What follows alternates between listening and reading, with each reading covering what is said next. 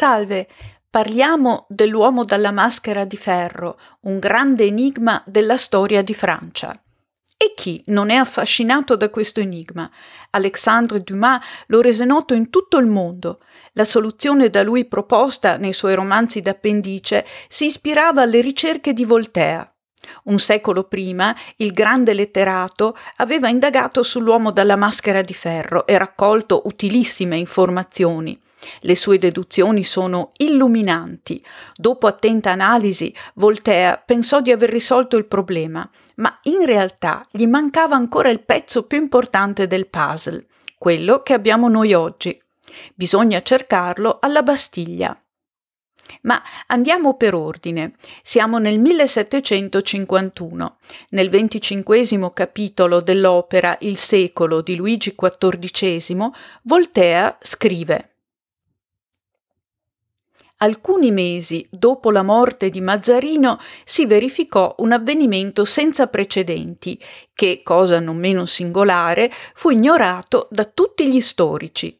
Si condusse in gran segreto alla fortezza dell'isola di Santa Margherita, nel mare di Provenza, un prigioniero sconosciuto, di altezza superiore alla media, giovane e dal portamento nobile e fiero. Questo prigioniero portava durante il viaggio una maschera il cui sottogola era munito di molle d'acciaio che gli permettevano di mangiare pur tenendo la maschera sul volto. Era stato ordinato di ucciderlo nel caso in cui egli si scoprisse. Il prigioniero rimase sull'isola fino a quando un ufficiale di fiducia di nome Saint-Marc, governatore di Pinerolo, essendo stato nominato nel 1690 governatore della Bastiglia, andò a prenderlo e dall'isola di Santa Margherita lo condusse, sempre mascherato, alla Bastiglia. Il marchese di Louvois gli fece visita sull'isola prima del trasferimento. Lo sconosciuto venne portato alla Bastiglia, dove fu alloggiato nel modo più comodo possibile per quella fortezza. Non gli si negava nulla di ciò che chiedeva. Egli prediligeva la biancheria di straordinaria eleganza e i pizzi, suonava la chitarra, veniva trattato con il massimo rispetto e il governatore si sedeva raramente davanti a lui. Un vecchio medico della Bastiglia che lo curò diverse volte disse di non aver mai visto la sua faccia, nonostante ne avesse esaminato la lingua e il resto del corpo. Secondo il medico, egli aveva una bellissima figura, la pelle un po' scura, un timbro di voce che risvegliava interesse in chi lo ascoltava. Non si lamentava della propria situazione e non faceva niente per svelare il suo segreto. Questo sconosciuto morì nel 1703 e fu sepolto nella parrocchia di Saint Paul durante la notte. Ciò che stupisce maggiormente è il fatto che quando lo sconosciuto fu mandato sull'isola di Santa Margherita, in Europa non scomparve nessun uomo importante. Queste le parole di Voltaire. Voltaire s'era imbattuto nel singolare episodio già prima del 1738. Durante i suoi soggiorni forzati alla Bastiglia, vi fu rinchiuso due volte, il letterato aveva avuto la possibilità di raccogliere testimonianze sul prigioniero. L'affare lo coinvolse in una serie di indagini che sarebbero continuate per anni. Presto dovette arrendersi all'evidenza, si trattava di un segreto di Stato talmente ben custodito che non sarebbe mai riuscito a venirne a capo appoggiandosi a prove concrete, poteva soltanto formulare delle ipotesi. Alla fine optò per la teoria che identificava lo sconosciuto con il fratello gemello di re Luigi XIV, re Sole. La motivazione presentata dallo scrittore si basa su di una logica schiacciante. Se si voleva nascondere il volto del detenuto con una maschera, ciò significa che i suoi lineamenti dovevano essere noti a molte persone. In un'epoca in cui la fotografia non esisteva, sicuramente le facce celebri, quelle che ognuno avrebbe riconosciuto senza troppi problemi, erano poche e la più famosa di tutte apparteneva al re di Francia. Argomentazione ineccepibile.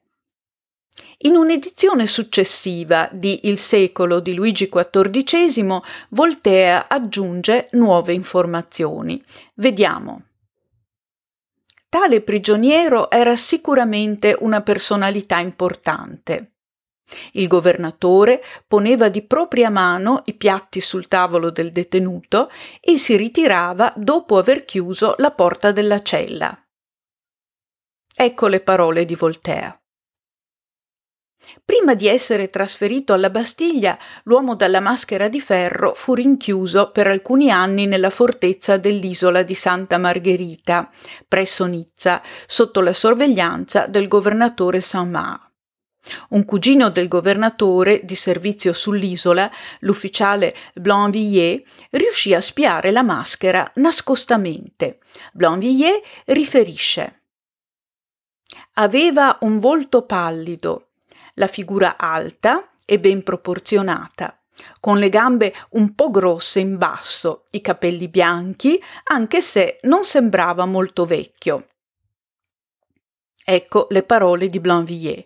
Dunque, il prigioniero doveva avere un'età matura allorché raggiunse Santa Margherita, e cioè prima di essere trasferito alla Bastiglia.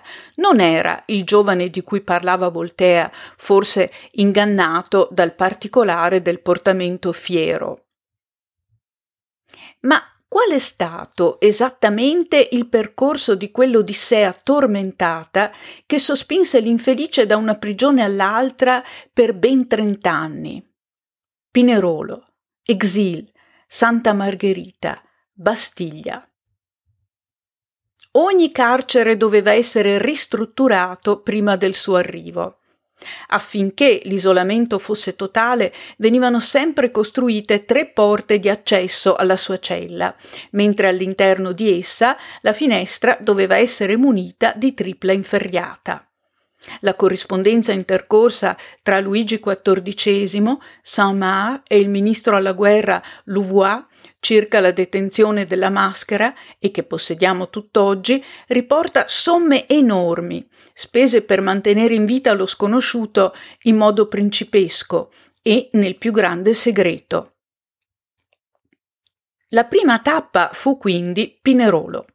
Nella fortezza piemontese, più tardi distrutta, l'uomo dalla maschera di ferro iniziò la sua detenzione e sin dall'inizio era sotto la sorveglianza del governatore Saint-Marc, il quale veniva profumatamente pagato per questo servizio.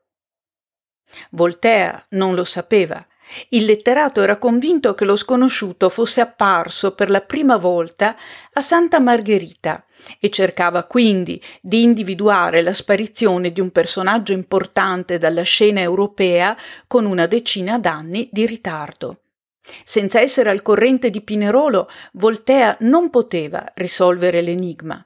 Cercava nell'epoca sbagliata, ma se avesse avuto accesso a un certo documento della Bastiglia, si sarebbe reso conto dell'errore. Ed è questo il pezzo mancante del puzzle, il documento della Bastiglia, la prova storica che collega la maschera alla fortezza piemontese di Pinerolo ci viene fornita da un carceriere della Bastiglia, il luogotenente di Joncat. Quest'uomo coscienzioso riportava sistematicamente in un suo registro l'entrata e l'uscita di ogni prigioniero dal castello. Non era tenuto a farlo, ma evidentemente ci teneva a sapere con esattezza chi arrivava alla fortezza e chi la lasciava, con tanto di date. E all'arrivo della maschera, nel 1698, di Joncat scrisse Giovedì 18 settembre alle 3 del pomeriggio è arrivato il signore di Saint-Mars, nuovo governatore del castello della Bastiglia, proveniente dalle isole di Santa Margherita, portando con sé nella sua lettiga un vecchio prigioniero che egli custodiva già a Pinerolo. Questo prigioniero è sempre mascherato e nessuno ne conosce il nome. Ecco le parole di Dijoncat un vecchio prigioniero mascherato che Saint-Marc custodiva già a Pinerolo.